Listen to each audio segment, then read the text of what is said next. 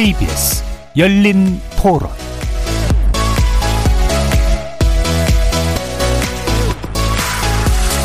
안녕하십니까. KBS 열린 토론 정준희입니다.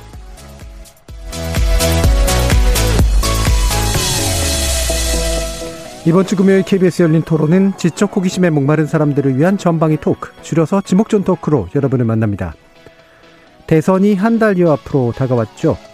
후보들이 솔깃한 공약을 내걸고 표심 잡기 경쟁이 가열되고 있는데요. 그 가운데 오늘은 사법시험 부활 이슈를 다뤄보려고 합니다. 며칠 전 이재명 후보가 학력 제한 없이 법조인이 될 수 있는 길을 열겠다면서 사법시험 일부 부활을 공약으로 내걸었고요. 그동안 지속적으로 제기되었던 사법 이슈, 사법시험 이슈가 공식화된 셈입니다.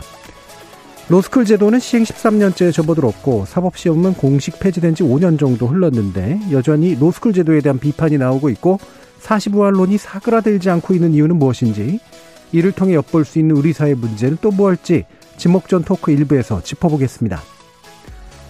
2부에서는 오늘 개막한 베이징 올림픽에 맞춰서 금메달을 바라보는 우리의 자세에 대해서 얘기해 보려고 하는데요.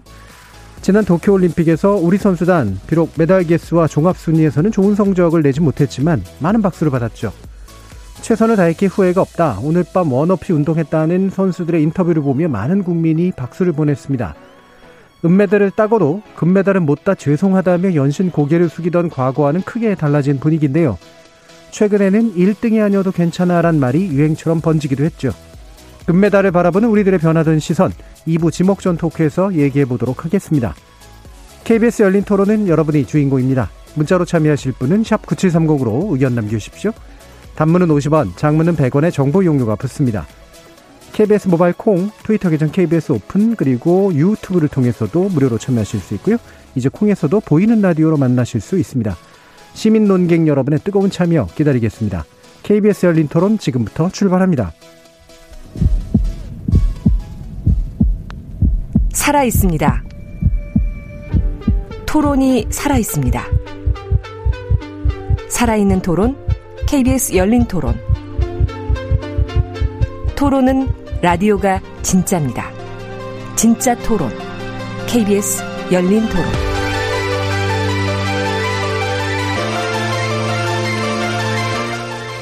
오늘 함께 해주시는 분들 소개하겠습니다. 나라를 걱정하는 물리학자 이종필 건국대 교수 나오셨습니다. 안녕하세요. 이종필입니다. 냉철한 마음 탐구자 신경인류학자 박한선 박사 나오셨습니다. 안녕하세요. 박한선입니다. 사람 사랑 공감의 소설가 서유미 작가 함께 하셨습니다. 안녕하세요. 서유미입니다. 규정을 거부한다 한국 여성 변호사의 손정희 변호사 나오셨습니다. 안녕하세요. 손정희입니다. 자 이렇게 물리학자 신경인류학자 소설가 법률 전문가까지 각기 다른 전공, 개성, 지식을 가지신 네 분의 출연자와 함께 만들어가는 지적 호기심에 목마른 사람들을 위한 전방위 토크, 줄여서 지목전 토크, 출연자의 픽부터 시작해 보겠습니다. KBS 열린 토론. 재력이 돼야 로스쿨을 가는 거잖아요. 국비가 해주는 것도 아니고 어떻게 보면 부자들만의 리그를 만든 거죠. 사법고시 출신들이 자기들만의 그런 카르텔을 만드는데도 공부하게 하는 그런 게 있는 것 같아서 그걸 다시 또 부활하는 거는 좀 안 좋은 것 같습니다. 공부도 어느 정도 이렇게 잘 사는 집들이 교육도 잘 받고 더 좋은 학교로 가 들어가고 이런 것들이 있기 때문에 사법고시가 있다고 해서 뭐 예전처럼 이렇게 뭐 출세할 수 있고 이런 건 아닌 것 같습니다. 일단 공정하게 똑같은 사람들이 뭐 돈에 이런 거 없이 공정하게 가는 거를 좋다고 생각을 해가지고 어 예전 사법고시로 보는 게 더 좋다고 생각해요. 훌륭한 법조인이나 변호사를 양성하는 게 목적이잖아요. 사시가 됐든 로스쿨이 됐든. 만약에 뭐 병존을 시켜가지고 뭐 로스쿨은 조금 비법 쪽의 출신들의 뭐 채널이 좀 더 될 수 있게 그쪽으로 좀 전문화를 시키고 사법고시라는 말 그대로 정말 이 철저한 고시는 그 기존 배경 없이 아무 누구나 도전할 수 있는 거잖아요. 그런 사람들을 위한 좀 채널로서 발전을 할 수 있다면은 전 공존하는 것도 괜찮다고 생각합니다. 자, 첫 번째 주제, 어, 사시 부활론인데요. 어, 예상대로 손정희 변호사님께서 준비해 주셨습니다. 어떤 내용이죠? 어, 일단 이 주제는 이재명 더불어민주당 대선 후보가 이제 사법시험 일부 부활됐으면 좋겠다라고 이야기를 하면서 정시학대, 공정채용을 이제 청년 3대 공정정책으로 이제 어, 공약 차원에서 이야기했다 이렇게 해석이 돼서요. 좀 이 현상이 좀 재밌기도 하고 다들 어떻게 생각하는지 궁금해서 이제 선정을 했고 음. 법조계에서는 일단 로스쿨 제도가 들어오고 한 13년 정도 지났기 때문에 어느 정도 정착되고 현실적으로 사시가 부활되긴 사실상 어렵다라는 것이 중론인데 예. 이제 유력 대선 후보 중에 한 분이 이런 이야기 꺼내셨고 또 역사적으로 살펴보면 민주당 전신이라고 할 수 있을까요?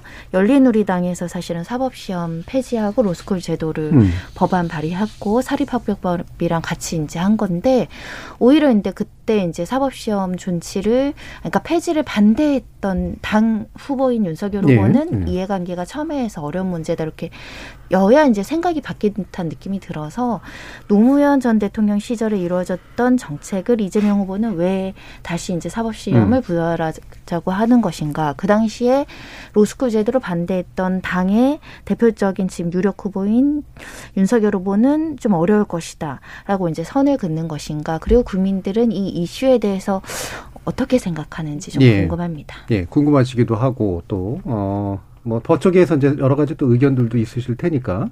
근데 이제 말씀처럼 이게 이제 진보 보수로 나누는 선은 보통은 아니긴 합니다만 그래도 대체로 그러니까 아무래도 노무현 정부 유산이니까 어, 살짝 진보 진보적 성향을 가진 계신 분들은 어, 보통 로스쿨 문제를 좀 더 우선시하고 좀 더 보수적인 쪽에서 사시부활론을 얘기하는 경향이 많았는데 요즘도 법조계 내부에서 좀 그런 분위기가 있나요?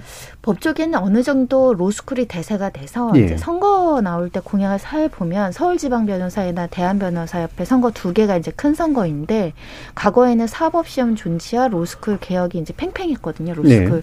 개선하자는 게 근데 지금은 로스쿨을 이제 그 어느 정도 보완해서 자리 잡는 공약을 하지 않으면 선거에서 당선되기 어려울 정도로 로스쿨 인원들이 많아졌기 때문에 네네. 대세는 이제 로스쿨 출신 변호사님들이 대세를 이루어서 음흠. 지금 법조계에서 사시부활 이야기를 하면 사실 굉장히 비판받고 이재명 후보 이 이야기 꺼내자마자 바로 서울지방변호사회에서 반대 성명 나왔거든요. 예, 음. 그러니까 법조계에서는 이제 대다수는 이제 로스쿨 출신들이 다수를 점유하고 있다 이렇게 보셔야 될 것 같아요. 네. 자, 오늘 뭐 우리 논의가 사시부활에 찬성하느냐 반대하느냐 뭐 사실 이 부분을 논의하는 게 핵심은 아니라 사시부활이라고 하는 내용 안에 담겨져 있는 정서랄까? 이게, 이게 심리 구조 이런 게 사실 전 더 중요해 보이는데 어, 일단 어떤 생각을 가지고 계신지 우리 어, 전문직에 속하시기도 하고 자격증을 가지고 두 개나 가지고 계시죠? 자, 한번 말씀 주시죠. 박한선 박사님. 아, 네. 저는 그 사법고시 제도를 폐지하고 로스쿨 제도를 만들었을 때도 아, 좀 별로 싫- 좋아하진 않았습니다. 예. 그리고 이제 와서 또 그걸 다시 사법고시 제도로 바꾸자고 하는 것도 음. 아, 별로 마음에 들지는 않습니다. 음. 뭐 제도를 한번 바꾸면 이 국가에 어- 엄청나게 중요한 법조인을 양성하는 시스템인데 네. 한 50년을 해보고선 아니다 싶으면 그때 가서 바꿔야지 달랑 10년도 안 됐는데 음. 예, 너무 조변 섞게 하는 건 예, 좋은 건 아니다라고 생각을 음. 하거든요. 예. 그래서 물론 로스쿨 제도도 장단점이 있고 사법고시도 분명히 잘, 장단점이 있으니까 당시에 또 없애자, 있애자, 그뭐 유지하자 이런 말들이 많았는데 조금 또 지켜봤으면 좋겠어요. 예, 그래서 개선할 건 개선하면서 한 10년, 20년 정도 더 보면 중론이 모이겠죠. 음. 그러니까 뭐 말씀을 들어보니까 제도를 지속 쪽에 좀 더 가까운 입장이신 것 같아요. 어떤 제도든 간에 네. 그 제도가 가지는 문제를 섣불리 고치려고 하게 되면 생기는 문제가 더 크다 이렇게 보시는 거네요. 예. 서유미 작가님은 어떠세요? 네, 저도 사실은 그렇게 보면 뭘 바꾸는 거 별로 안 좋아하나 봐요. 예. 네. 근데 진짜 좀 더 지켜봐야 된다라는 생각이 많이 들어요. 그러니까 좀 보완할 점은 확실히 있는 것 같고 로스쿨에 대한 어떤 그런 그 국민들이 느끼는 정서도 사실은 조금 이제 약간 처음에 취지는 약간 뭐 다양한 전공이나 사회 경험한 분들 뽑아서 이제 변호사로 학교에서 이제 그 법학 전문 대학원이니까 공부하면서 좀 양성하자는 취지였는데 이게 조금 시간이 지나고 사실은 학교에서도 워낙 이제 그 25개 대학이고 그러면서 로스쿨 사실 순위도 많이 나오고 이러면서 뭔가 줄 세우기다 그리고 돈 있는 사람들만 간다 이런 얘기들이 좀 많아지면서 이제 좀 단점도 많이 나왔지만 그럼에도 불구하고 제가 보기에도 아직은 좀 더 보완하면서 좀 가야 되지 않을까라는 생각이 좀 들고 음.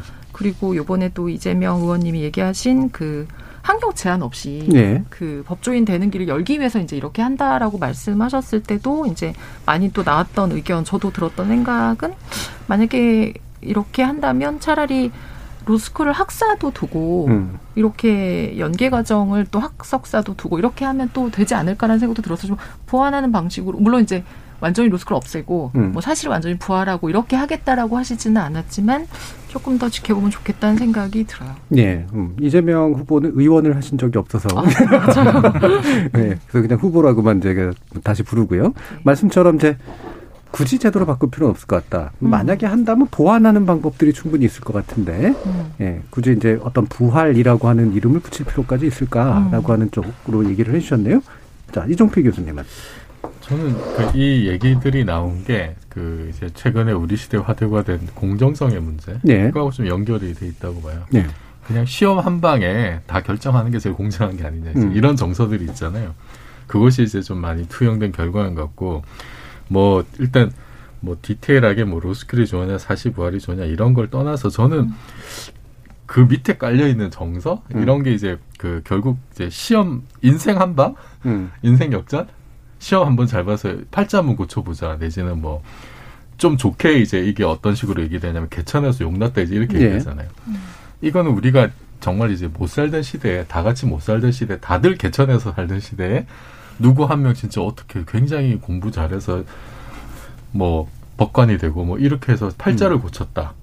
그래서 이렇게 신분 상승을 했다. 이제 이런 코드거든요. 음. 굉장히 저는 그래서 여러 여기에 여러 가지 문제가 있는 것 같은데 과연 그 법관이 되는 것이 신분 상승하는 한다는 그런 뉘앙스 그런 어떤 사회적인 어떤 인식이 공화국 민주공화국에서 과연 바람직한 인식인가 음. 이런 생각이 있고 개천에서 용이 나는 것이 그 패러다임이 여전히 유효하고 또 올바른 패러다임인가 이런 네. 생각도 들고요. 궁극적인 문제는 사실 이런 거잖아요. 우리 일상생활에서 아 집안에 판검사 한 명은 있어야지 이런 얘기를 한단 말이에요. 왜 그러냐면 판검사가 우리 사회에 미치는 영향이 너무나 크니까.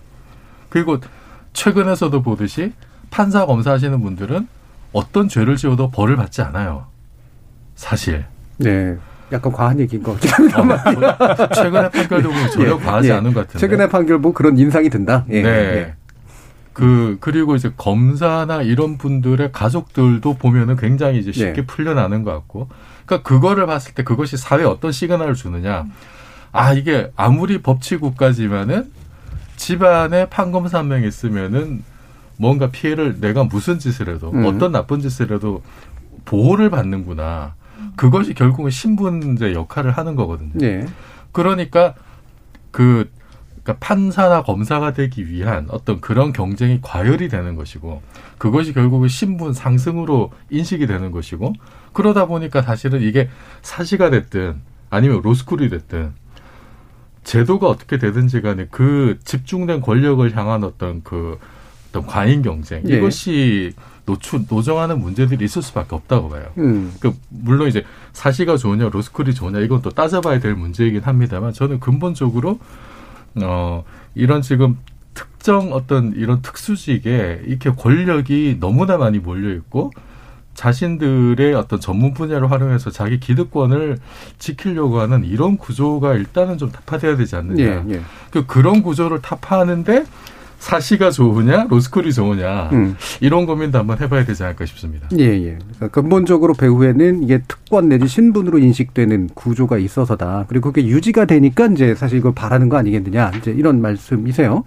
어, 로스쿨 제도나 사실 이제 사실 확대되고 난 다음에 판검사는 극히 일부만 임용이 되잖아요. 예. 현재 제도상은. 일단 판검사 출신 방식은 뭐 사시냐 로스쿨이냐 상관없이 시험을 통해서 공정 경쟁하기 때문에 이 제도의 문제는 아닌 것 같고요. 판검사의 문제는 결국은 이제 기득권, 어, 법조 세습이나 어떤 권력의 문제. 비리의 문제인데 첫 번째는 인원을 좀 늘리면 해소되는 면이 있는데 인원이 아주 대폭 늘어나진 않고 있는 것이고 두 번째는 이제 정관예우로 이제 척결을 하면 되는 것인데 정관이라는 건 막연한 기대감이기도 하지만 네. 또 일부 비리 문제도 많이 나오고 뭐 판사들이 지인 사건 돈 받고 청탁해서 풀어주는 경우도 간혹 사건 사고가 나오니까 그 인식이 사라지지 않거든요. 그래서 일각에서는 어 아예 변호사 시장에 못 나오게 해서 이 정관으로서의 이제 후 그러니까 전관 후관이 있는데 그런 것들 이제 미연에 방지하는 제도를 만들자 이런 이야기가 있는 것 같고요.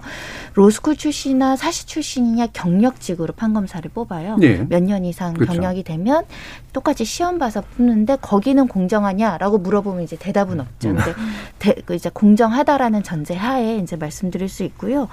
다만 이제 로스쿨 제도의 순기능은 그건 있었던 것 같습니다. 인원은 좀 늘어났다. 네. 법조 인력이 늘어났고 특히 젊은 층 변호사 인력이 대폭 늘어남으로 인해서 일단은 기존에는 변호사들이 잘 가지 않던 이제 사기업도 많이 가고 경찰로도 많이 가고 시골도 많이 가고 뭐, 뭐 갖고 뭐 기자도 하시는 분들이 고 그런 다양성은 좀 충족이 됐고 그렇죠.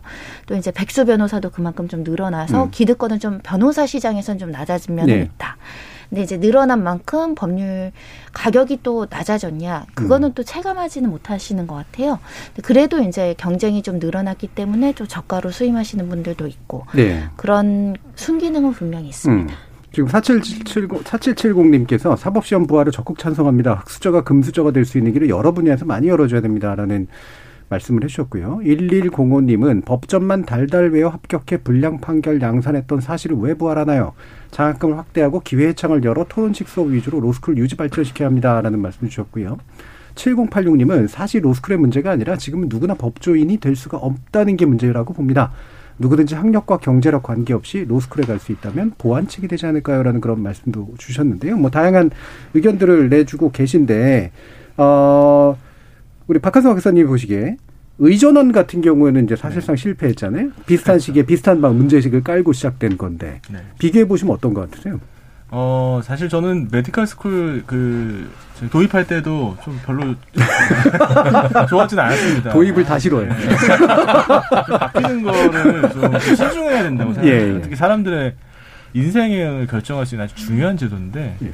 너무 그렇게 단편적인 한 가지 사건 그 저기 주장만 아, 그 어떤 이념만 가지고서는 바꾸는 건 좋지 않다고 생각합니다만 예. 일단 또 medical school을 했으면 좀 더 오랫동안 좀 했으면 되는데 뭐 하다가 말았어요. 예. 그 사실 medical school 만들 때 그 배경이 그거였거든요. 의사들이 고등학교만 졸업해가지고 바로 의대 들어가서 의사가 되니까 뭐 전인적인 생각이 부족하다, 음. 인문학적인 그게 부족하다, 봉사심이 약하다. 어 그래서 이제 다른 전공을 가진 어 이제 학생들이 학교를 졸업하고 오면은 좋아질 것이다. 근데 결과는 정반대였습니다. 이, 이 학부 과정을 졸업을 하고 또 남학생 같은 경우에는 이제 군대도 갔다 오는 경우가 많거든요. 20대 후반이에요. 그때 medical school에 들어가서 학교 졸업하고 인턴 레지던트 마치고 나면 거의 40에 가까워질 나이가 되거든요. 네, 그러니까 무슨 뭐 사회를 봉사하는 좋은 의사가 되기보다는 당장 돈이 되는 그런 음. 과를 선택을 하는 겁니다. 네. 그래서 흉부외과라든지 외과 뭐 사람들이 기피하는 기피과에 대해서는 예전보다 하겠다는 사람이 더 적어진 거예요. 네. 예전에는요, 저희 친구들 보면 25살, 6살 학교 졸업하거든요. 음. 그러면 정말 이거는 미래가 없는 건데도 불구하고 그냥 하는 애들이 있었어요. 예, 신기하게도. 예, 그, 왜 그러니 해도 예. 뭐 젊을 때는 또 그렇게 예, 하는 애들이 있더라고요. 의식이 있는 거죠. 지금 와서 예. 후회하는데요. 여기 그래서 물리학하신 분이죠. 그러니까요. 네, 아무튼 medical school은 좀 그랬습니다. 근데 이게 medical school도 로스쿨도 그렇고 이 미국에서 미국 시스템 보고서는 한국 시스템 한국에 적용하면 좋지 않을까라고 생각하는 것 같은데 이 각각의 나라는 각각의 그런 이제 제도가 만들어지고 정착되게 된 이제 역사적인 배경이 있는 거거든요. 그러니까 미국에서 그런 제도가 만들어졌다고 한국에서도 그게 반드시 잘 될 거라는 보장은 없는데 너무 성급했다는 생각은 듭니다. 음. 문제는요 비용입니다. medical school 만들고 어, 한 학기에 등록금이 100, 천만 원이 넘어요. 네. 1년에 2천만 원. 그러니까 4년 정도 학교를 다니고 유급 한 번 한다고 음. 가정하면 1억입니다. 예전보다는 오히려 이 의전원에 들어갈 수 있는 학생 수가 훨씬 줄어서 근데 흥미롭게도 의전원과 의과대학 시스템을 같이 간 학교들이 제법 네. 많이 있었어요. 음. 그러니까 이 학업성 치력을 바로 비교할 수가 있거든요. 음. 전부 떨어지는 거예요. 의전원 의전원. 학생들이 떨어져요. 그러니까 이거는 뭐 도대체 무엇을 학비는 많이 내고 이 의사로서의 능력은 떨어지고 음. 뭐 시험 의사 시험 같은 것도 많이 떨어지고 나중에는 또 그냥 일반 의로 개업해가지고 피부 막전 빼고 뭐 이런 일만 하려고 하고 예, 예. 이게 뭐냐 이건 제도의 취지와 전혀 맞지 않는다. 그래서 정부에서 이 의전원 제도를 도입하는 경우에는 강력하게 지원도 해주고 등록금도 대주고 또 그렇게 도입하지 않을 경우에는 페널티도 주고 그랬거든요. 그런데도 불구하고 의과대학에서 모두 힘을 합쳐서 우리가 안 한다. 음. 네, 그래서 지금 건국대학교하고 이제 차학과대학인가 두 군데 정도만 남아 있고 다 없어졌어요. 저는 근데 한 두세 군데 정도는 있는 것도 괜찮다고 생각합니다. 아, 하지만 이게 성급하게 제도를 바꾸는 게 이렇게 큰 부작용을 낳고요. 많은 사람들이 힘들 힘들지 않습니까? 근데 로스쿨도 마찬가지라고 생각을 합니다.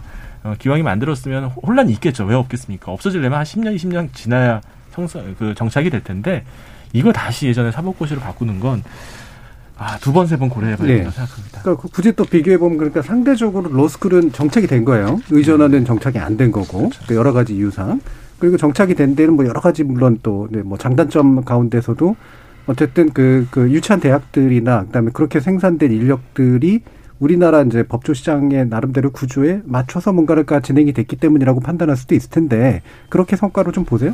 구조적인 차이가 있어요. 음. 의전어는 의사들이 교수님이시잖아요. 예. 근데 로스쿨은 법조인이 교수가 아닌 분들이 좀 많죠. 있습니다. 예. 이해관계가 첨예하다는 윤 후보의 이야기는 음. 이 대학의 카르텔과 법조계의 카르텔과 법무부의 생각과 각종 변호사 단체의 생각, 변호사 단체도 여러 개로 찢어져 있기 때문에 이해관계가 굉장히 첨예해서 일단 들어온 이상 이거를 폐지한다거나 다시 바꾸는 거는 거의 불가능에 네, 가깝고 거예요. 그래서 지금 이재명 후보가 이야기하는 것도 로스쿨 체제를 안정화시키되 일부만 문을 열어서 뭐 예비 시험이든 사법 시험이든 예. 그러니까 중졸도 이제 법조인이 되게 하자. 꼭 그렇죠. 석사를 딸. 필요 예. 없다. 음. 그러니까 지금 로스쿨은 석사니까 그렇죠. 일단 학사가 돼야 되고 예. 고등학교를 꼭 나와야 되는 이런 좋은 학교를 나와야 또 로스쿨에 가죠. 보통의 경우는. 예, 그런 상당히. 것. 그러니까 음. 제가 생각하는 로스쿨의 문제는 그게 사실이라고 말씀드리는 게 아니라 아까도 어떤 청취자분이 얘기하는 돈이 없는데 일반 서민이 어떻게 가, 네. 가요라는 그 사회적 인식, 그 선입견을 좀 공고히 시킴으로 음. 인해서 저 밑에서 정말 아무것도 없이 공부하는 친구가 감히 내가 로스쿨을 가도 될까? 약간 그런 어떤 위압감을 준다는데 네. 사회적인 어, 부작용이 하나 남아 있다라고 아까 순기능 음. 말씀드렸으니까 이제 역 기능도 하나 말씀드렸던 거라서 그래서 일부만 상교 그러니까 예를 들면 총 정원의 한 20%만 예비 시험이든 사법 시험을 뽑겠다. 네. 이것도 사실은 법조계는 허용을 못 하겠다는 음. 분위기거든요. 왜냐하면 일본이 2003년도인가에 그러니까 4년도인가에 로스쿨을 폐지했는데 그 사법 시험이나 로스쿨을 병행함으로 인해서 오히려 로스쿨이 죽고 사법 시험만 남는 네. 행태가 도래해서 이 전례를 옆 나라에서 보니까 10%든 20%든 30% 소수라도 사법 시험을 열어놓는 순간 로스쿨이 고사한다라는 위기 의식이 있어요. 음. 그래서 사실은 이거는 어, 굉장히 쉬운 문제 같으면서도 안 풀리는 문제입니다. 그렇겠네요. 예. 지금 K6045님께서 법학전문대학원 학생들 중 저소득층 비율이 궁금하네요. 일반인 중 돈 없는 사람은 다닐 수 없다고 하는데요. 그래서 사시부할 이야기가 나온다고 생각되네요. 라는 말씀 주셨는데 제가 알기로는 장학금 은근히 좀 되죠. 한 3분의 1 네. 정도 가까이, 뭐 많게는 어느 학교 같은 경우 40% 가까이는 장학금이 지원이 되고 또 대출 대 제도가 잘 되어 네. 있기 때문에 본인의 의지만 명확하다라고 한다면 경제적인 이유로 사전에 포기할 까- 네. 필요까지는 없다. 네. 그래서 돈의 문제, 경제적인 비용의 문제는 아니고 이 수시나 정시 문제랑 똑같은데, 그러니까 정시도 굉장히 공정해 보이지만 공정하지 않다라는 의견도 굉장히 많거든요. 수시가 기득권이 유리하다라는 평가는 대다수가 동의하시는 네. 것 같아요. 그런 비슷한 문제입니다. 네 네 네. 자, 어, 자 이런 식의 얘기가 사실 좀 일반화시켜서 이제 보면 물론 이제 그 직업제도의 저 특성들이 다 있긴 한 거긴 합니다만 결국은 아까 이종필 교수님도 말씀드렸듯이 뭔가 한 방에 시험을 보는 게 그나마 좀 자격을 덜 갖춘 사람들도 노력하면 능력이 있으면 진출할 수 있는 길이 있는 게 좀 좀 더 공평한 거 아니냐. 그리고 시험이 훨씬 더 그래도 다른 어떤 수시적인 어떤 제도라든가 이런 것들에 비해서 보면은 좀 더 사람을 평가하는 데 있어서 나은 투명한 측면이 있는 거 아니냐. 이제 이런 의견들이 이제 수시 정시 논쟁, 그다음에 로스쿨 사시 논쟁 이런 것으로 이제 결국 적용되는 것 같아요. 이 부분 서현미 작가님 어떻게 생각하세요? 네, 일단 그 사실을 약간 환영하거나 사실을 이렇게 막 원하시는 분들이 하는 얘기 중에 하나가 이제 아까 이종필 교수님도 말씀하셨지만 금수저로 될 수 있는 개천에서 용인할 수 있는 방법, 음, 되게 어려운 시험이니까 네. 이게 그 약간 그 계층 간 사다리, 막 음. 희망의 사다리 이런 네. 얘기로 많이 불렸었거든요. 이 사다리라는 것 자체가 사실 위험하거든요. 계단 같이 안전하고 많이 한꺼번에 올라갈 수 없고 되게 위험하고 불안해 보이지만 굉장히 성큼성큼 올라가서 음. 높은 곳에 도달할 수 있다라는 이제 의미를 포함하는 건데 한마디로 우리 사회가 되게 계급화돼 있다는 걸 일단 기본적으로 너무 전제하고 있고 네. 사람들은 계층 상승하고 싶어하는 욕망이 너무 크다라는 거 그리고 저도 예전에 이제 그 사시가 있던 시절에 어 저는 신림동 근처에 계속 살았었는데 예. 정말로 사실 모르려고 사신 건 아니죠. 아니죠, 예. 아니죠. 정말 그 고시의 인생 거는 청춘들을 되게 많이 많이 봤던. 것 같아요. 그래서 보면 평지에서 시작해서 예, 예. 시간 이르면 점점 산 위로 안쪽으로 가죠. 올라가서 네. 제가 나중에 그 만났던 분 중에 한 분은 정말로 그 지- 연초가 되면 그 산에 관악산에 기도하러 오는 네. 그런 무당 분들이 있는데 자기 선배는 무당이 제사 지내고 남긴 음식을 가서 가져오는 분이 있었다라는 그런 얘기를 어 정말 자기 정말 예. 이것이 어디서 났느냐고 먹었는데 그 얘기를 해서 자기가 너무 예. 화가 났었다라는 야. 얘기도 할 정도로 심야괴담에 나올 것 같은. 네, 정말 고시, 고시낭인들이 되게 많았었거든요. 예. 그러니까 인생을 걸어보는 사람들. 그래서 사실은 굉장히 그래도 난다긴다 똑똑한 사람들인데 와서 그 시험에 이제 청춘을 다 바치고 했었던 사람들이 있었는데, 어, 그 소수의 합격자, 소수의 엘리트를 위한 시험을 다시 하는 것이 좋은가. 그러나 그럼에도 불구하고 그 구멍을 뚫고 싶어 하는 사람들의 욕망은 네. 분명히 아직도 살아있고, 그러기를 원하는 것 같아요. 그래서 사실은 전혀 분야가 다르지만 소설도 신춘문예라든가 음. 이런 식의 훨씬 절대로 부를 차지할 수는 없어요. 차지는 못하죠. 통과한다고 해서. 네, 용이 안 돼. 그럼에도 불구하고 어, 신춘문예의 한 명을 뽑는 그 자리에 예. 정말 각 분야마다 막 몇천 명씩 이렇게 내신단 그렇죠. 말이에요. 그래서 그것도 그 제도도 사실 없애자 말자 음. 굉장히 말이 많은데 그럼에도 불구하고 무언가 어떤 그 작은 구멍을 뚫고 가기를 원하는 사람들의 욕망은 음. 여전히 있는 것 같아요. 네, 그게 이제 등단 같은 그런 작업도 맞아요. 사실 등단이 자기가 내도 등단이 되긴 되는데 문단에 들어가는 게 예, 그렇죠. 근데 그런 뭔가 좁은 구멍을 통과해야 네. 인정받은 것 같고 네. 그래서 외려 그래서 그 기득권이 되는 것 같아요. 그렇죠. 그게 또. 그래서 네. 기득권을 만들고 기득권이 존재해야 또 목표 의식이 생기는 네. 사실 그런 측면도 분명히 있는 것 같아요. 이종필 교수님 어떠세요? 저는 그 일단 예, 제가 대학원 때도 저희 물리학과 정원이 60명이었는데 네.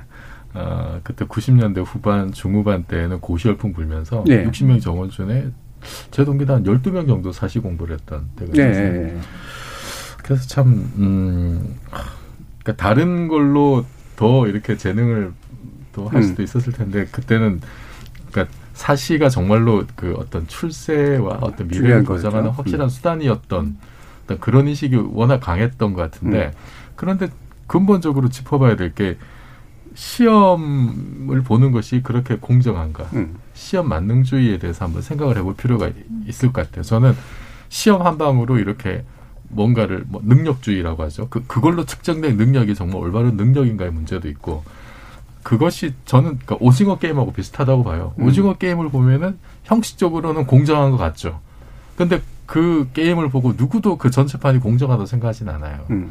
그 사실은 시험 그냥 시험만 보는 것이 정말로 그 뭐 취약계층이든 뭐뭐 중졸자든 다 이렇게 응시를 무- 문호를 열어놓고 이거 다 풀면은 통과시켜줄게. 라고 해서 공정한 것 같지만은 시험 보는 거는 정말 이게 자금 투입 대비 결과가 정말 선형적으로 드러나는 음. 그러니까 돈 많은 사람이 결국은 이기는 게임이 될 수밖에 없는 거고 이거는 2000년대 이후에 이제 사시 같은 경우에도 특히 이제 이런 경향이 강해졌거든요. 양극화가 되면서 어 사시 합격자 비율이 예를 들어서 뭐 강남의 부유층 자제 출신들이 많다라든지 네. 이분들은 예를 들어서 사시 공부가 이게 마라톤 게임이잖아요.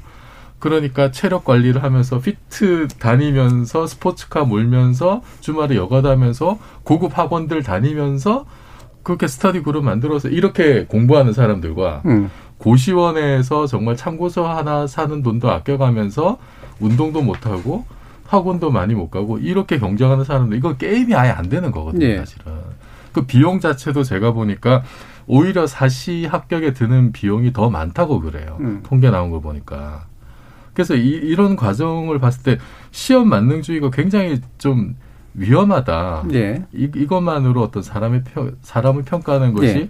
전혀 공정하지 않다는 거고 이게 그 지금 그 우리 지금 그 수능에서도 그 이 올해 년도 수능 작년에 난리가 났잖아요. 수능 저 생명과학 이번 문항 오류가 나가지고. 네. 그러니까 이게 변별력을 높이기 위해서 정말 말도 안 되는 어떤 좀 쥐어짜기식의 어떤 꼬인 킬러 문항을 만들어 가지고 그 문항 자체가 어떤 그 과학적으로 성, 성립되지 않음에도 불구하고 그런 업지 문제를 풀어야만 통과되는 그런 그런 시험 자체가 공정하냐? 그런데 음. 그것이 관, 그냥 단지 실수로 한번 나온 것이냐? 이것이 수능 문제만 국한된 문제냐? 이런 걸 생각을 해봐야 된다는 거죠. 예. 그래서 저는 어, 그 시험 한 방으로 시험 시험 한 방으로 통과하는 것이 공정하다라는 생각 자체에 굉장히 저는 의문이 많은 사람이고 예. 그리고 좀 이거는 좀 한번 사, 좀 깊게 한번 우리 사회가 진지하게 고민해 볼 필요가 있다고 예, 봅니다. 예, 깊게 생각하신 만큼 예, 말이 되게 길으셨는데 제가 요약하자면 결국 시험의 공정성에는 상당한 신화가 깔려 있다. 두 번째 선형적이라는 표현을 아까 쓰셨지만 여기에 자본의 논리랄까 이제 부의 논리가 적용이 되면 가장 확실하게 적용이 된다고 봅니다. 그렇죠. 예, 그러니까 돈을 많이 투여하는 자가 시험에서 훨씬 더 많은 성과를 거둘 가능성이 높기 때문에 실제로 불평등의 구조는 그 안에서 존속된다. 이제 이런 말씀이세요. 자, 박한선 박사님 어떠세요? 그 이제 이 사법고시에 대해서 사람들이 향수가 있어요. 음. 이건 일종의 도시 전설 같은 건데요. 예, 그래도 뭐 중학교, 고등학교만 나와도 사법고시를 볼 수가 있었고 붙은 사람도 있어요. 네. 노무현 대통령이 그랬거든요. 음. 고등학교밖에 졸업 안 했는데 그때는 한 40명 뽑을 때인가요? 그렇죠. 한 3, 아마 40명 더 그쵸. 뽑았을 시절인데 60 정확하게 명인가? 모르겠어요. 예. 네. 되게 적게 뽑을 때였죠. 음, 예. 산에다 무슨 톡을 파놓고 혼자서 공부하고 예전에 예. 절 가서 무슨 사법고시 공부한다 그런 시절이 있었죠. 그런 게 너무너무 사람들한테 마치 동화처럼 현대사회의 동화처럼 보이니까 과대편향 됐어요. 실제로 네. 그런 사람이 몇 명이나 있겠습니까? 극히 드물었죠. 네. 제가 대부분 서울대 출신이었죠. 뭐. 네. 다시 보는 사람들. 제가 대학교 다닐 때제 사촌 형이 사법고시를 붙었어요. 근데 네. 어, 저희 아버지가 이제 신나서 그 스크랩 해가지고 신문에다가 일간지에 사법고시 합격자 300명을 나왔죠. 이름이 네. 다 나왔어요. 네, 야 아까 말씀하신 이종필 교수님 말씀하셨던 것처럼 이제 우리 집안도 좀 음. 사나 뭐 아무 도움이 안 됐어요. 예, 뭐 사고를 뭐- 안 치셔서 네, 이렇게 등을 검사 문제는 안 거네. 등을 드려야 되는 상황. 그러니까 네. 우리들이 생각하고 있는 그 사법고시만 붙으면은 뭐 입신양명이 되고 네. 집안인을 살리고 이런 것들은 신화라는 거죠. 그런데 사람들은 이 어려운 이제 경제적 여건, 성공이 어려운 환경에서 이 사법고시라는 것을 다시 부활하니까 여러분한테 기회가 있을 수 있습니다라고 이렇게 이야기를 해주는 건 아까 이종필 교수님 말씀하셨던 것처럼 실제로 존재하지 않는 것을 마치 존재하는 것처럼 보여주면서 당신에게 어떤 기회를 주겠습니다라고 네. 하는 예, 저는 볼 때는 이렇게 건강한 그런 어, 의도는 아니지 않을까 네. 이렇게 생각을 합니다. 네. 아무래도 저 같은 경우도 이제 주변에서 예전에 사시 보던 분들 이제 많았고 사시를 통해서 나름대로 뭐 자신의 길을 찾은 분들도 많고 어, 주변에 또 왼쪽에 계신 분처럼 변호사님들을 워낙 많이 보니까 솔직히 말하면 이게 무슨 특별한 신분사의 계기인가 싶거든요. 어떠세요? AI에 대체될 직업이죠. 트레이더 엠님께서 말씀드렸지만 AI에게 법률 시장 개방합시다. 문제들 해결됩니다. 이런 네. 얘기 해 주셨어요. 아, 그 단적으로 네. 말씀드리면 뭐 판검사는 아직 모르겠고요. 네. 워낙 소수니까 변호사는 예전에 제가 나올 때만 제전 사람들이 임원으로 회사를 갔다면 그렇죠. 저가 나올 때는 팀장급으로 네. 가는데 거기도 팀장을 왜 해? 팀장급으로 왜가 그랬거든요. 시간 음. 좀 지나니까 이제 대리로 그렇죠. 들어가시더라고요. 네. 요즘 평 사원인 경우도 왜 많아요. 대리로 네. 음. 가? 이러다 이제 지금은 그냥 일반 사원으로 똑같이 들어가요. 자격증 어. 수당만 받고. 예. 그러니까 그만큼 변호사 지위가 뭐 지금 대- 예전 얘기고요. 음. 지금은 취업하기 어려워.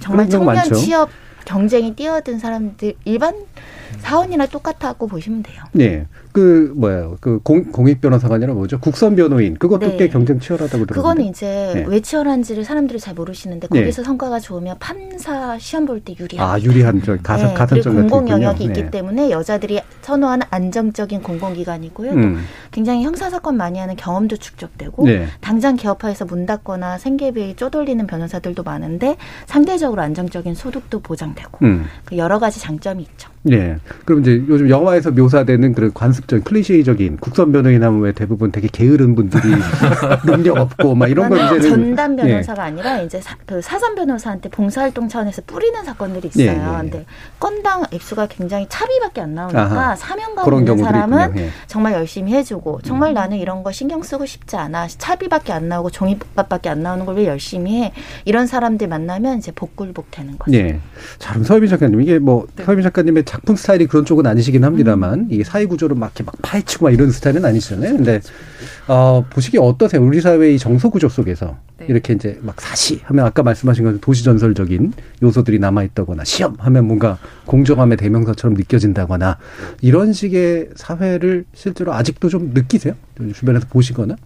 근데 저도 음. 사실을 그 준비하는 분들 주변에서 봤을 때, 아, 인생을 바라보는 관점과 시선이 참 사람이 다를 수 다르죠. 있다라고 네. 많이 느꼈던 게 저는 대부분 청춘의 시기를 맞춰서 그걸 네. 준비를 하거든요. 네. 제가 알았던 친구 중에는 대학교 1학년 들어가서 그때부터 준비해서 4학년 끝날 때부터 학교에 플랜카드 붙고 했던 친구가 있어요. 근데 그 친구 이제 그래서 결국 굉장히 이제 고급 인력이 나름 되어서 음. 어, 나이가 들어서 만나는데 술 먹고 울면서 저한테 그러더라고요. 네. 젊을 때 한 번도 놀아본 적이 없어서 놀 줄도 모르고 친구도 없고 예. 그냥 돈만 벌고 살았는데 지금에 와서 이제 나이가 50이 다 되어서 인생을 보니까 자기 인생에 아무것도 없다라는 음. 얘기를 하는데 저는 그때 이렇게 될 걸 알고 뭐 그 친구도 그러진 않았겠지만 저는 청춘의 시기를 저렇게 바쳐서 할 만큼 저 신분 상승과 저 돈이 저렇게 좋은가라는 생각 사실 좀 많이 했었던 네. 것 같아요. 왜냐하면 저한테 인생이란 젊을 땐 즐기고 놀고 음. 그리고 조금 뭔가 돈벌이를 할 만한 걸 찾아서 인생을 이렇게 향유한다라는 생각을 좀 많이 했었기 때문에 근데 우리 사회가 어려워지면서 이제 돈벌이를 해서 뭔가 오래 할 수도 없다.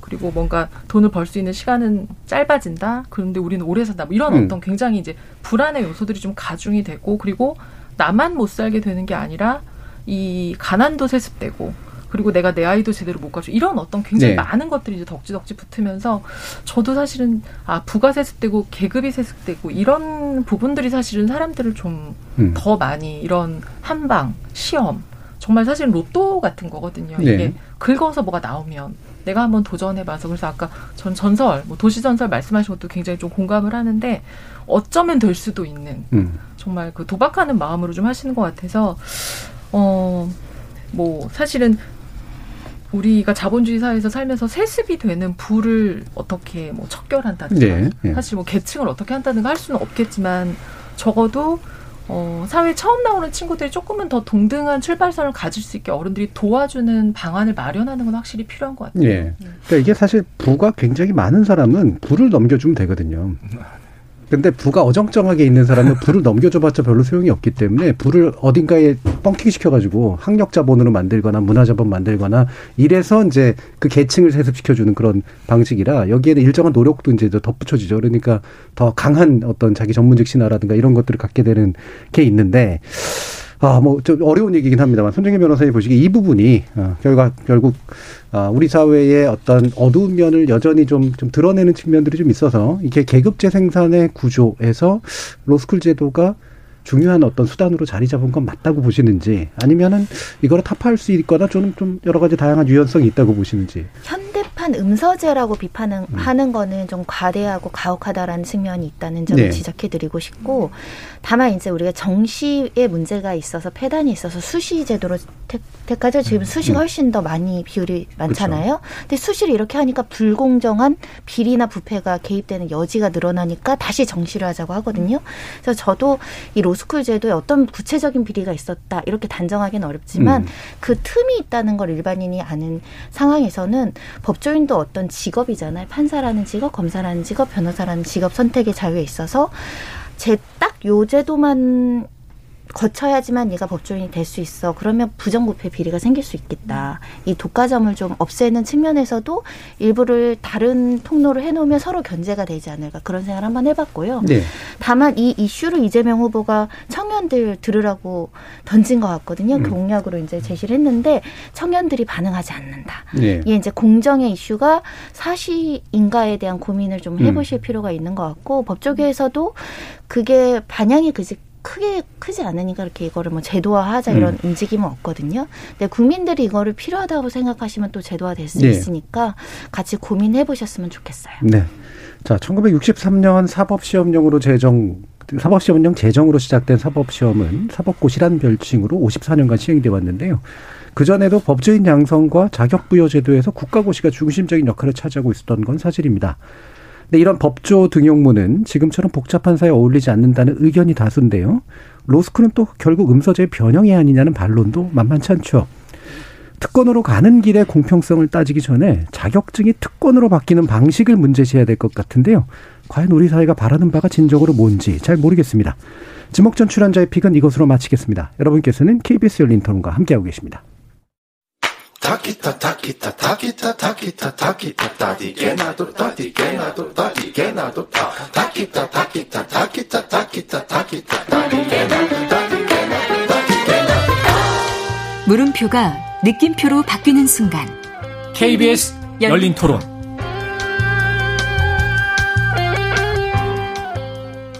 아, 동계 올림픽에 참가하는 선수단 여러분, 화이팅입니다. 어려운 코로나 시기에 국민들에게 힘과 용기를 주세요. 대한민국 화이팅! 메달 중요하지 않습니다. 최선을 다하는 모습이 보기 좋더라고요. 아, 곽윤기 선수님 저 옛날부터 팬이었는데 베이징 올림픽 가신다고 해가지고 너무 응원하고 있고요. 또 피겨스케이팅에 차준현 선수랑 유영 선수, 유영 선수 저랑 동갑인데 같은 나이인데도 불구하고 이렇게 열심히 노력해서 국제 무대에 나가는 거 보니까 너무 멋있고 저도 제 자리에서 최선을 다해서 열심히 할 테니까 올림픽에서 좋은 결과 얻으시길 응원하고 있겠습니다. 화이팅! 아 당연히 따고 싶죠. 욕심 나고 네, 노력의 결과죠 이게 자신 얼마나 노력했는지를 알려주고 그리고 보여줄 수 있는 그런 결과인 것 같아요. 네네 연금도 네, 받을 수 있고 네, 이왕 따는 게 좋죠. 선수분들이 메달을 따지 못하셔도 충분히 노력만으로도 값지다고 생각합니다. 여기서 많이 응원하고 있겠습니다. 화이팅! 따긴 따야죠. 따면요? 좋지 않을까요? 현실은 그렇죠. 너무 약간 금메달 개수에 집착하고 연연하니까 좀 안 좋은 것 같긴 해요. 선수들한테 부담으로 다가오고 압박으로 다가오니까. 안 그래도 맨날 성과에 치여 사는데 이제 그만 성과에서 벗어나서 올림픽을 제대로 그냥 올림픽 그대로 즐겼으면 좋겠습니다. 지적 호기심에 목마른 사람들을 위한 전방위 토크.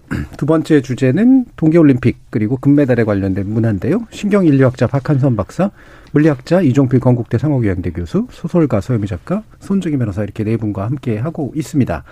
자, 제작진께서 이제 올림픽 문제를 이제 제안해 주셨는데, 음, 아까 저그 시민 인서트 이제 들어보니까 약간 놀랐어요. 구체적인 선수 이름을 말하면서 막 굉장히 흥분된 목소리 얘기하시는 분들이 정말 많았을까? 그 중에 일부가 아닐까?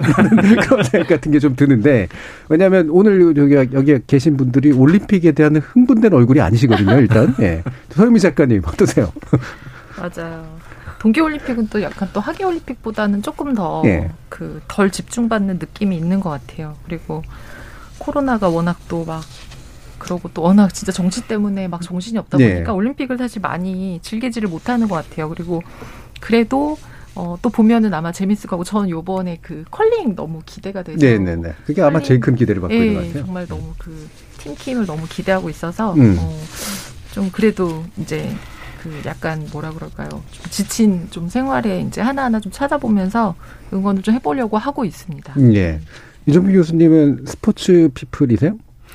뭐 딱히 그렇지는 않아요. 그렇죠. 예. 네. 예. 근데 저는 이제 그 동계 올림픽 하면은 사실 우리나라가 최근까지도 불모지였고 쇼트트랙 네. 정도 말고는 근데 이제 김연아 선수라는 걸출한 네, 네. 어떤 100년에 한 번 나올 음. 거 말까 선수가 나오면서 저도 그때는 뭐뭐 triple Lutz니 뭐 toe loop이니 Axel이니 이런, 뭐. 네, 이런 것까지 네, 뭐 엣지. 인엣 인엣지 아웃엣지 네. 이런 것까지 뭐 공부를 했었던 기억이 나는데 그뭐 이제 저번 올림픽 때는 또 이제 그 컬링에 대해서 또 네. 전 국민적인 관심이 많아졌고 그래서 저는 이제 그런 계기를 통해서 이제 훌륭한 선수가 나와서 그 종목에 대한 관심이 많아지고 또 사람들이 그거를 계기로 이제 뭐 클럽도 만들고 즐기게 되고 저는 이런 선순환이 상당히 좀 좋은 것 같아요. 근데 음.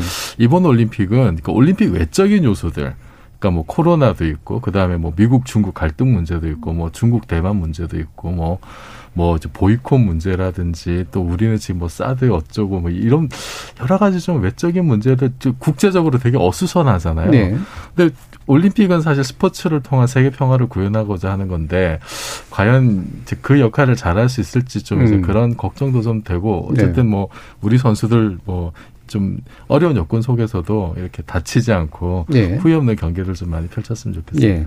그 이게 지금 말씀처럼 두 분 말씀처럼 지금 사실 좀 어수선한 분위기고 상대적으로 하계 올림픽에 대해서 관심은 좀 적은 상태이기 때문에 이게 어떻게 기대만큼 될까 좀 궁금하다라는 말씀들을 주셨는데 도쿄 올림픽도 사실은 가기 전에는 가지 말자 많이 얘기 있었고 또 가고 난 다음에도 관심이 없다 그랬는데 또좀 따기 시작하고 그러니까 상당히 또 이렇게 막 붐업되고 그런 면도 좀 있긴 있었던 것 같아요. 물론 예년보다는 이제 훨씬 덜하긴 했지만 우리 저기 세사라 PD님은 지난번에 일본까지도 가서 고생하시기도 하고 막 그랬는데 어, 지금 방송국 분위기가 사뭇 전과는 조금 다른 건 여전히 좀 있는 것 같긴 하고 박한성 교수 이게 뭐- 뭘까 이렇게 올림픽을 전후로 해가지고 이렇게 어, 마음이 막 푹 들뜨고 이런- 이러는 것들이 있잖아요. 아무래도 그렇죠. 우리 네. 팀 응원하고 막 이러는 게 있고 물론 냉철하시니까 잘 흥분은 안 하실 것 같긴 합니다만 아, 네, 맞습니다. 저는 올림픽 뭐 이렇게 막 열광해서 보는 네. 그런 스타일은 아니지만 그래도 주변 분위기가 막 이렇게 들썩들썩하면 네, 같이 기분도 좀 뭐 저도 같이 흥분하고 좀 그러기도 하죠. 아마 그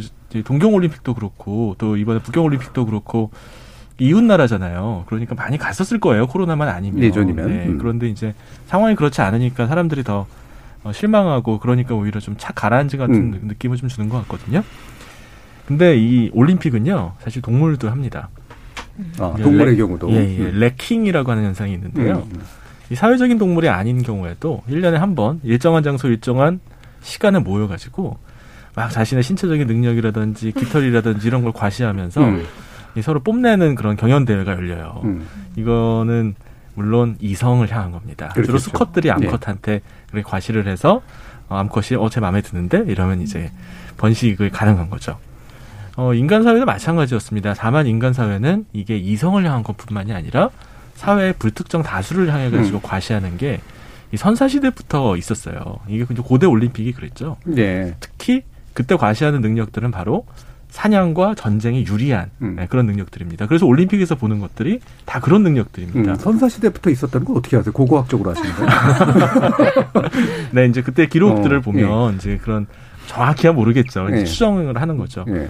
인간도 이런 식의 이제 올림픽 같은 이런 행동들을 했었다. 음. 예전부터 아주 했었다는 거죠. 그러니까 우리들은 그런 것들을 볼 때, 그런 페스티벌을 볼 때 기분이 흥분되고 또 이제 즐거워지고 또 경쟁하고 싶어 하시는 마음이 드는 건 자연스러운 일입니다. 다만 현대 올림픽은 좀 다른 것 같아요. 이 국가대항전처럼 이렇게 좀 되니까 예. 지면 안 됩니다. 지면 망신이고 우리의 이 나라를 이 명예를 더럽혔다. 이런 게 좀 굉장히 강했고 특히 이제 동서냉전 때는 그게 워낙 심했고 또 한국은요 이 열등감이 좀 심한 나라입니다. 특히 일본에 대해서도 그렇고요. 그래서 한일전에서 지구 들어오면 역적이거든요. 네. 막뭐 예전에는요 한일전에서 지구 들어오면 막 몰래 몰래 귀국하고 막 그랬었어요. 전해탄에 빠져 죽으라 뭐 이런 네, 그렇죠. 예, 그런 이제 또 부작용들이 있었으니까 이제 올림픽에 대해서도 예, 이제 출전의 의미가 있다, 참여의 의미가 있다 이렇게 얘기는 하지만 아, 그래도 분명히 이기는 게 좋습니다. 금메달 따면 좋지 뭐 지는 게 좋은 사람이 누가 있겠습니까? 음. 다만 그게 이제 그렇게까지 뭐 역적 이라고 이렇게 막 뭐 빠져 죽어라 이렇게까지 얘기할 건 아니라고 아, 한다. 뭐 이런 게 아마 이제 요즘 변화 양상인 것 같아요. 그러니까 또 올림픽에 대해서 사람들 전 국민적인 열광도 조금은 좀 사그러드는 게 아닌가 싶습니다. 음. 손 변호사님은 관심 좀 있으세요? 죄송한데 그렇게 크진 않고 예. 이제 언론에서 주요로 이슈- 이슈 되는 것 정도를 찾아보는 형식으로 이제 스포츠를 관람을 하는데 스포츠가 좀 잔인한 것 같아서 음. 맘 놓고 즐기지 못하는 성격이에요. 아, 그렇군요. 뭔가 치열한 거를 좀막 힘들어 하시는구나. 이 사람이 승리하면 저 사람은 죽잖아요. 네. 그러니까 약간 안 죽- 어, 죽지는 지나치게 많이. 최근에 월드컵 스포츠는 죽이기까지는 않은데. 네, 월드 그렇죠. 예. 월드컵 예선전에서 금방 맞다고 죽고 이러지 네. 않아요. 중국 선수들이 베트남 선수들한테 지니까 중국 예. 분들이 TV 보시고 음. 그 중국 들어오지 말라고 쓰시더라고요. 네. 그분들도 얼마나 이기고 싶었을 건데. 음, 그래서 약간 그런 기분으로 좀 보다 보니까 우리나라 있죠. 네. 선수가 나와서 응원할 때는 기분이 그래도 괜찮은데 음. 모르는 국가들이 선수할 때는 아 약간 헷갈리기도 하고 그렇습니다. 근데 음. 재밌을 때도 있고요. 뭐그 취향 따라서 다른 건데 네. 그래도 이제 국- 많은 사람들이 관심 갖는 거는 또 응원해야겠다는 의무감으로 일부러 음. 보는 편이에요. 그러니까 올림픽 하면은 이제 보통 이제 많이 얘기 나오는 주제가 토론 주제로 보통 올라올 때는 하나는 국가주의 문제, 그러니까 지나친 이제 국가주의적 경쟁이랄까, 그 다음에 그거하고 연관된 이런 올림픽 위원회의 부정부패, 뭐 이런 문제, 돈줄을 따라가는 문제, 뭐 이런 거 얘기 보통 나오고 또 한 가지가 흔히 말하는 엘리트 체육이거든요. 그러니까 우리가 이제 보통은 후진국 시절에는 당연히 엘리트 체육에 좀 더 투자를 해서 국위 선양을 해야 이게 이제 관심을 이제 이끌어낼 수 있지만 사실 선진국이 돼 보면 이제 생활체육 위주로 이제 굴러간다. 이게 또 일반적인 인식이니까. 근데 엘리트 체육 위주가 되다 보니까 거기서 부정부패가 생기고 그다음에 폭력 사태 뭐 이런 것들 일어나고? 근데 여러 가지 안 좋은 정서랑도 또 연관이 돼 있고 이러잖아요. 실제로 그 폭행 사건들도 굉장히 좀 많이 있었고요. 그러면서 생기는 약간의 뜨악한 분위기도 사실 없지는 않은 것 같거든요. 사실은 어, 출발은 미투에서 시작을 음. 했었고 굉장히 놀라운 사건들이 너무 많았습니다. 초등학교 3학년 때부터 지도자한테 성폭력을 당했다. 20년이 지나서 손해배상하고 문제 삼고 음. 이제 처벌하겠다라는 움직임이 있었고요. 또 고 최숙현 선수 사건도 있었죠. 엄마 사랑해 그 그렇죠. 어, 그 사람들 죄를 밝혀줘. 그랬는데 죄를 밝혔느냐. 그 과정에서 또 뭐 회유의 시도가 있었다. 여러 가지 보도들도 있었고요. 또 조재범 코치 사건 정말 정말 충격적이었죠. 징역 13년 형이 나왔는데 뭐 항소심에서는 또 합의에 하의했다 이런 여러 가지 주장을 통해서 2차 가해 주장도 나온 상황이라서 여러 가지 그렇게 충격적인 사건 이후에 제도 개선하겠다 뭐 규정 만들겠다 폭력 사건 전적 있는 선수는 국가대표 퇴출시키겠다 뭐 전담기구 만들겠다 지도자도 뭐 연구 제명하겠다 뭐 했는데 항상 시작은 요란하고 강력한 제재다 하지만 후속 조치로서 누가 징- 중징계를 받았는지 누가 제명이 됐는지 누가 국가대표에서 탈락이 됐는지 보도들은 또 명확하게 나오지 않으니까 과연 스포츠계의 어떤 카르텔이나 폭력 저는 이것도 독점의 문제라고 보이거든요. 아까 법조계의 독점을 말씀드렸는데 음, 음. 소수가 독점한 이 구조 속에서 분명히 사회적인 약자는 피해를 보고 음. 능력 위주보다는 뭔가의 어떤 장난도 있을 것이고 대다수는 그러지 않겠지만요. 네. 그런 부분이 투명하게 드러나지 않는 현실이 지금도 혹시 지속돼서 정말 또 다른 피해자가 있는 게 아닌가 그런 생각도 한번 해보죠. 음. 자, 이런 분위기. 그러니까 전반적으로 보면은 우리가 예전에 비해서 올림픽에 대해서 과몰입하지는 않고 많은 선수를 격려하기도 하고 어, 그러는 과정에서 엘리트 체육이 가지고 있던 문제점도 좀 드러나고, 그래서 엘리트 체육을 바라보는 눈도 되게 냉정해지고, 이런 이제 뭐 분위기가 이제 가고 있는 것 같긴 합니다. 그래서, 어, 상당히 사회적으로는 좀 바람직한 면이 있는데, 어, 그 실제로 엘리트 체육 하시는 분들은 이렇게 말씀을 하시더라고요. 엘리트 체육이 무너지면, 그리고 올림픽에 대한 관심도 그렇게 사그라들면, 우리나라 체육 사실은 다 안 된다. 결국 이거라도 버티고 있기 때문에 되는 거다. 뭐 이렇게 얘기하시는 분들도 있긴 있어요. 근데 그게 이해 당사자라서 그런 건지는 모르겠습니다만 뭐 여러분들이 보시기에는 이런 엘리트 체육의 구조를 어느 정도는 불가피하게 승인해야 될 측면이 좀 있을지 또는 그렇지 않을지 좀 견해들이 좀 있으실 것 같아요. 이종필 교수님 어떠세요? 저는 그 일단 다양성 확보라는 음. 면에서는 좀 이렇게 뭐 비인기 종목이라든지 이런 데는 뭐 정부의 지원이나 기업 후원 그렇죠. 필수적인 게 있죠. 예, 예. 모색하는 게 좀 필요할 거는 같아요. 근데 사실 뭐 이제 인기 종목은 어느 정도 이제 자리를 이제 잡고 뭐 클럽도 생기고 이제 이런 음. 데는 사실은 그 자생력을 얼마나 더 확대를 할 거냐 이제 이런 문제일 것 같은데 저는 그래서 음 그 관건은 결국은 이제 제일 좋은 거는 이제 그거도 정말 전 국민이 어, 자기가 즐기는 스포츠 하나씩 하고 클럽도 활동을 하면서 그런데 이게 이제 우려하는 거는 이게 결국은 아직은 되게 엉성하다는 거죠. 네. 이게 엘리트가 앞에서 끌어주지 아까 말씀드렸듯이 뭐 음. 김연아 같은 위대한 음. 선수가 나오고 팀킴이나 성적을 내면은 국민적 관심이 생기는 그렇죠. 앞에서 끌어주는 견인차 모멘텀 역할을 음. 하는데 아직은 이런 역할이 여전히 좀 필요하지 않느냐라고 하는 인식이 음. 있고 저는 그게 어느 정도 현실인 것 어느 같아요. 정도는. 네, 현실이고. 근데 그래서 좀 근본적인 문제, 그뭐 뭐 많은 국민들이 그렇게 일상적인 스포츠를 즐길 수 있는 그런 길은 또 음. 무엇인가? 그것이 엘리트 체육과의 어떤 좀 원활한 그 조합을 이루는 방법이 무엇일까 생각을 해보면 지금 대선 때도 나온 공약 중에 주 4일제 이런 게 있어요. 음. 주 4일에서 여가 시간이 좀 더 늘어나면은 사람들이 이렇게 그 스포츠 클럽 활동을 할수 예. 있는 어떤 여건도 많아지지 않을까. 그리고 또 하나 문제는 초중고에서 스포츠를 좀 이렇게 즐길 수 있는 음. 그 공적인 어떤 교육 체계 안에 이런 게 좀 미흡한 것 같아요. 보니까 초중등 체육 시간 주당 3시간, 고등학교는 한두 시간밖에 안 되고 음. WHO에서 2019년 조사한 거 보면 한국 청소년 94%가 WHO 공고 운동량에 못 미치고요. 네, 네. 여학생 운동량이 부족한 여학생 비율이 무려 97.2%, 음. 146개국 중에 꼴찌랍니다. 음. 그리고 학교에서는 학교에서는 스포츠 클럽이나 방과 체육 프로그램을 제공한다라고 인식하는 학교가 그렇게 인식하는 비율은 90%가 넘는데 학생이 인식하는 건 한 33%밖에 안 된다는 다른 음. 조사 결과도 있어요. 그러니까 이런 정말 가장 밑바닥에서부터 청소년 때부터 공교육 과정 안에서 자연스럽게 스포츠를 즐기고 체육 시간을 많이 가지고 그것이 지역에 있는 클럽과 연계되는 이런 구조를 좀 생각해봐야 되지 않을까 싶어요. 음, 그러니까 아래로부터 이제 올라오는 공교육과 연관된 생활체육의 어떤 시스템이 사실 굉장히 좀 부족하기 때문에 네. 이게 엘리트 체육에 의존하지 않는 구조가 이제 별도로 자생하기가 참 아직까지는 좀 어려운 것 같다. 이제 이런 말씀에서 굉장히 세부적인 꼴찌 수치까지도 해주셨는데 자 여학생 얘기 나올 때 옆에서 웃으셨던 상민 작가님.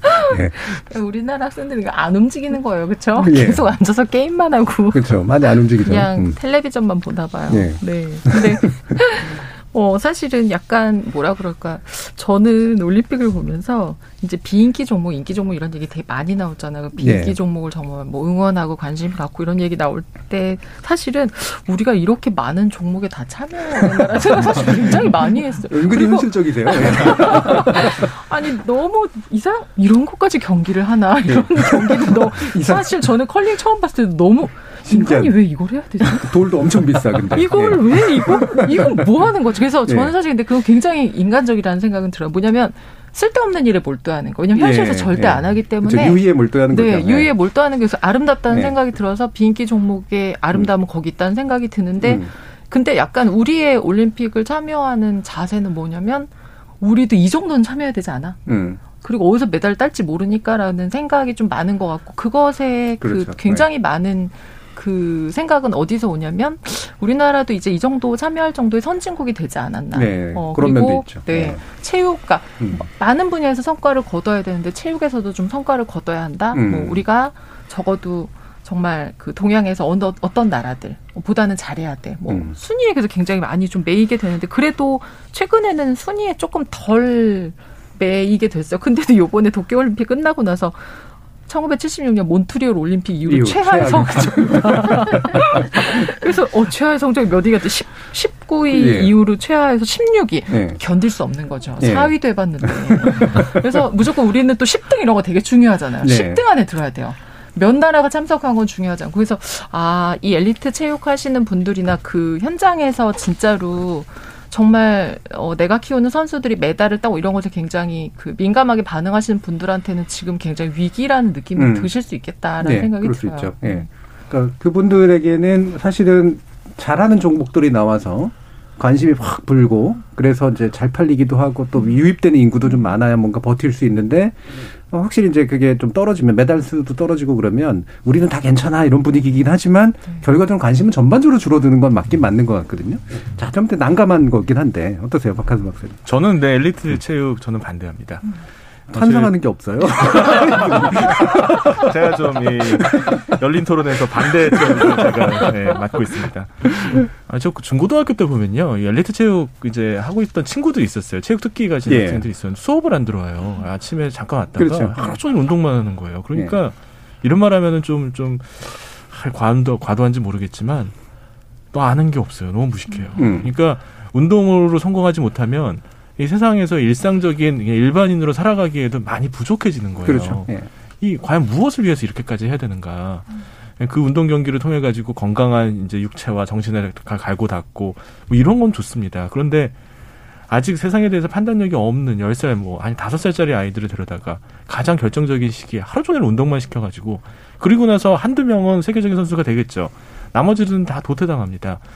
예, 그거는 저는 건강하지 않은 거라고 생각해요. 차라리 음. 그렇다면 그냥 그렇게까지 할 거라면 우리나라에서 올림픽에서 좋은 성적을 어, 따, 그 얻지 못해도 저는 괜찮다고 생각을 합니다. 예, 예. 부작용을 그런 개인한테 이제 희생을 강요해 가지고 야 그래도 네가 희생해 가지고 전 국민이 기쁘잖아 음. 이런 식의 어, 방식은 조금 문제라고 생각하고요. 국가적인 지원도 아까 말씀하셨던 것처럼 정말 하고 싶은데 지원이 너무 없어가지고 경기장 하나 없어가지고 운동 못하는 그런 소외가 받은 아, 이제 소외 그 종목들이 있거든요. 소외 음. 종목들이 있고요. 또 장애인들 장애인들도 운동하고 싶은데 운동에 대해서 지원이 전혀 없거든요. 네. 어, 그런 분들한테 좀 더 지원을 좀 많이 해줬으면 좋겠다는 생각입니다. 네.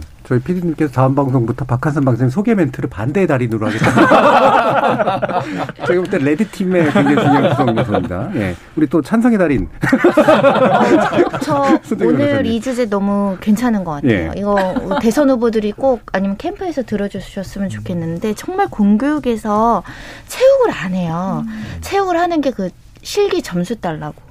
지금 애들이 농구 학원 보내거든요. 학원 체육도 보내죠, 학원. 보내거든요. 예. 줄넘기도 학원 보내거든요. 예. 다 학원 보내야 돼요. 예. 학교에서 안 해주니까 수영 학원 보내야 되고. 그렇죠. 예. 그러니까 생각해 보면 우리가 땅 덩어리가 좁아서 수영장도 없고 뭐 축구장도 동네 하나밖에 없어서 가면은 줄 서 있고 아, 새벽부터 줄 서 있고 뭐 이렇거든요. 네. 그래서 시설도 많이 늘려야 되고 운동의 기회를 많이 주다 보면 내가 좋아하는 운동에 관심이 생겨서 그 운동 선수를 들에 대한 관심도가 높아지고 그럼 인권 인식도 그 자연스럽게 높아지고 펀드를 조성한다든가 후원금이 조성된다든가 이런 식의 어떤 선순환 구조가 마련될 텐데 기껏 보면 뭐 야구 정도 하고 축구 정도 하고 해서 다양한 비인기 종목을 할 공간도 없고 네. 시설도 없고 다 돈이고 그런 부분들이 우리 사회에서 그냥 그냥 선택만 하고 선택한 사람들에게만 운동의 기회를 주는 음. 그리고 선택됐지만 어, 실력이 그렇게 시원찮으면 그대로 도태돼서 스스로에 대해서 어떤 회의감을 가지게 되는 구조 속에서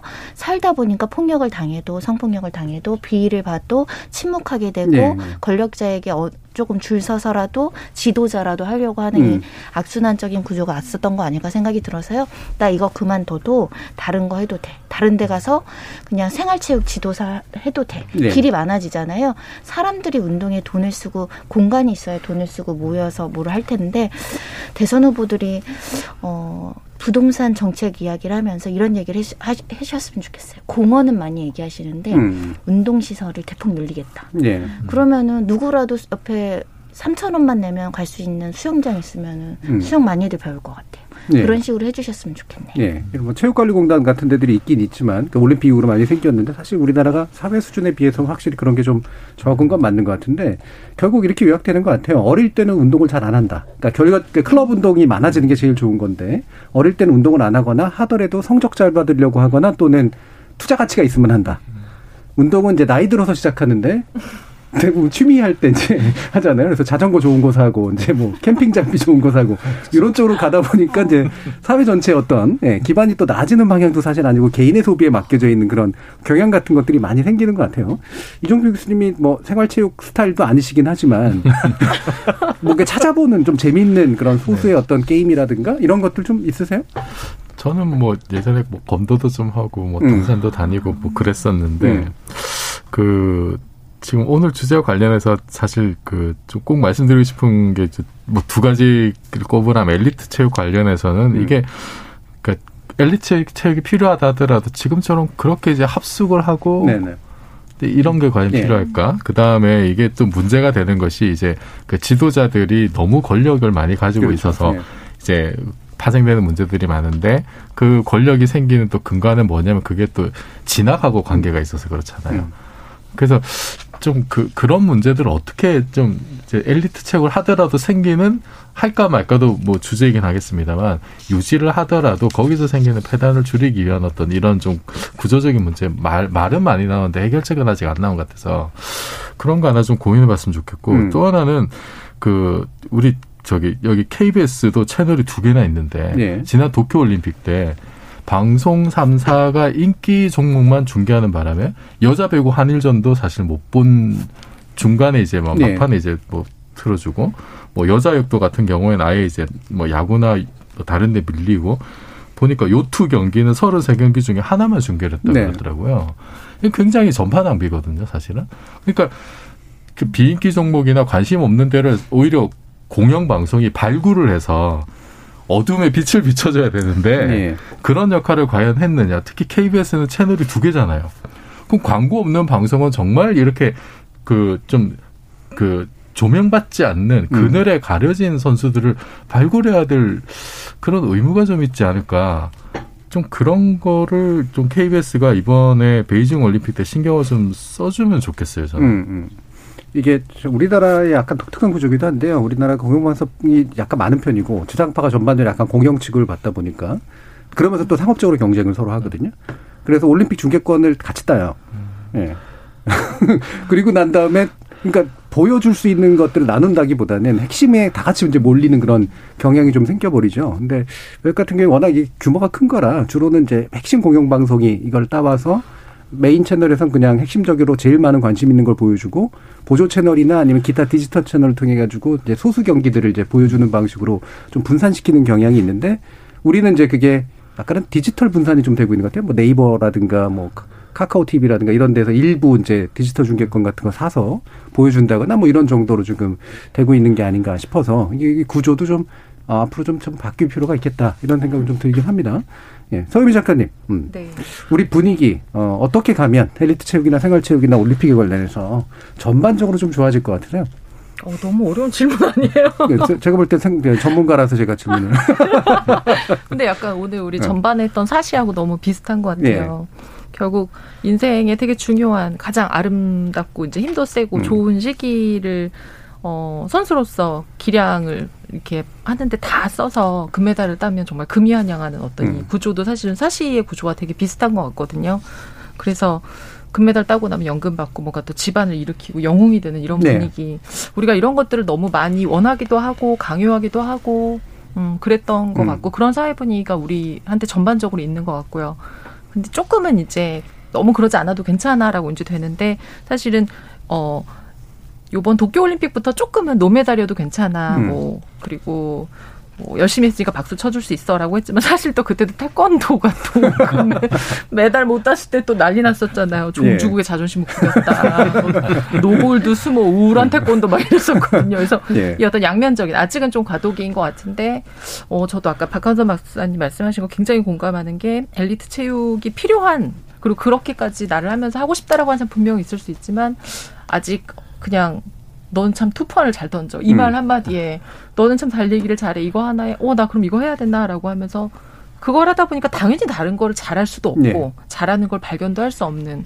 그래서 인생을 거기 다 넣어버리고 그러니 메달을 못 땄을 때 인생이 망하는 것 같은 이런 구조에 대한 고민은 좀 필요할 것 같아서 저는 음. 체육을 하는 친구들에게도 의무적으로 좀 공부에 대한 것들을 계속 병행할 수 있는 그러니까 음. 인문학적인 소양을 쌓을 수 있는 것들이 전반적으로 좀 확보가 돼야 되지 않을까. 그래 이 아니, 친구들이 네. 네. 네. 사실 체육 특기생들한테 의무 교육을 하지 말라고 하지 않아요. 사실 맞아요. 다 원래 해야 돼요. 음. 근데 학교에서 학교의 영광을 위해서 아니, 운동을 네. 하라고 시키는 거예요. 네. 그래서 뭐 학교 대항전 할 때 이겨야 되니까 너희들은 수업 듣지 마라, 영어 수업도 음. 하지 마라 이런 그래서 가방만 네, 던지고 맞아요. 나가는 네, 네. 이런 시스템을 음. 좀 고민해야 될 것 같아요. 예. 혹시 그 그게 예전 기억 이 아직까지도 유지된다고 아, 요즘은 모르겠어요. 예. 제가 학교 다닐 때는 분명히 그랬어요. 예전에 확실히 그랬죠. 우리 네. 학교에 조정 선수들이 있었어요. 네. 여자 학교인데 여고인데 또 충주에 조정 괜찮거든요.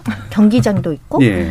어 근데 그 친구들도 그랬어요. 학교 아예 안 왔고 한 그렇죠. 번은 수학 여행 났어요. 같이 해서 뒤에 같이 타고 갔는데 너무 힘들다고 하더라고요. 근데 저도 그때는 어려서 걔가 어떤 상황에서 저렇게 힘들다고 이야기하는지 모르겠는데 지금 생각해 보면 운동하다가 공부하다가 힘들어서 다른 방향으로 가는 친구 꽤 많잖아요. 음. 근데 그런 고민이지 않았을까. 그래서 참 어, 우리가 투명하게 좀 같이 어울려야 그 친구가 어떤 상황인지도 소통과 교류가 되고 담임 선생님도 그 아이의 상황을 알 수 있잖아요.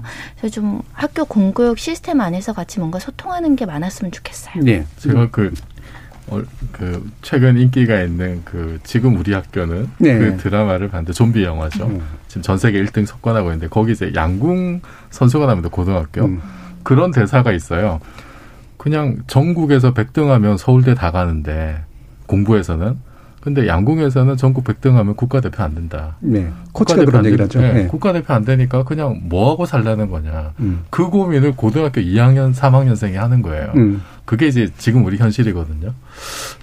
그러니까 그 그렇게 선발되지 못한 선택받지 못한 사람들에 대한 어떤 사회적인 배려. 음. 지금 처음 나온 것도 아니고 오래된 문제인데 좀 올림픽을 계기로 다시 한번 좀 돌아왔으면 좋겠습니다. 네. 아까 그 생활체육 얘기할 때 저희 피디님께서 이종필 교수님은 생활 드라마 쪽이시라고 그랬는데 어, 역시 맞는 것 같습니다. 예, 생활 드라마 이제는 네, 체육의 스포츠 예. 생활 드라마의 관점에서 생활 체육을 네. 아주 격조 높게 비평을 해주셨는데요. KBS 열린 토론 격주 금요일로 뵙고 있는 지적 호기심에 목마른 사람들을 위한 전방위 토크. 오늘 네 분과 함께 사법시험 부활 논쟁 그리고 금메달의 의미 두 가지 주제를 가지고 전방위 토크 펼쳐봤습니다. 소설가 서유미 작가, 손정희 변호사, 신경인류학자 박한선 박사, 그리고 물리학자 이종필 건국대 상영대, 상호교양대 교수 모두 수고하셨습니다. 감사합니다. 감사합니다. 고맙습니다. 감사합니다. 올림픽은 세계 최고의 기량을 지닌 운동선수들 사이의 경쟁을 통해서 당대 최고의 육체적, 정신적 성취를 지켜보게 해줍니다. 물론 응원하는 편이 있으면 더 몰입되고 그들이 승리를 거두면 더 기쁜 게 사실이지만 내 편의 승패를 좌, 승패에 의해서 좌우되는 심리보다는 더 뛰어난 기량을 엿보는 선구안 그리고 더 아름다운 스포츠 정신을 가려보는 심리안이 올림픽과 선수와 나를 모두 의미 있게 만드는 정도가 아닐까 싶습니다. 저는 다음 주 월요일 저녁 7시 20분에 다시 찾아뵙겠습니다. 지금까지 KBS 열린 토론 정준이었습니다.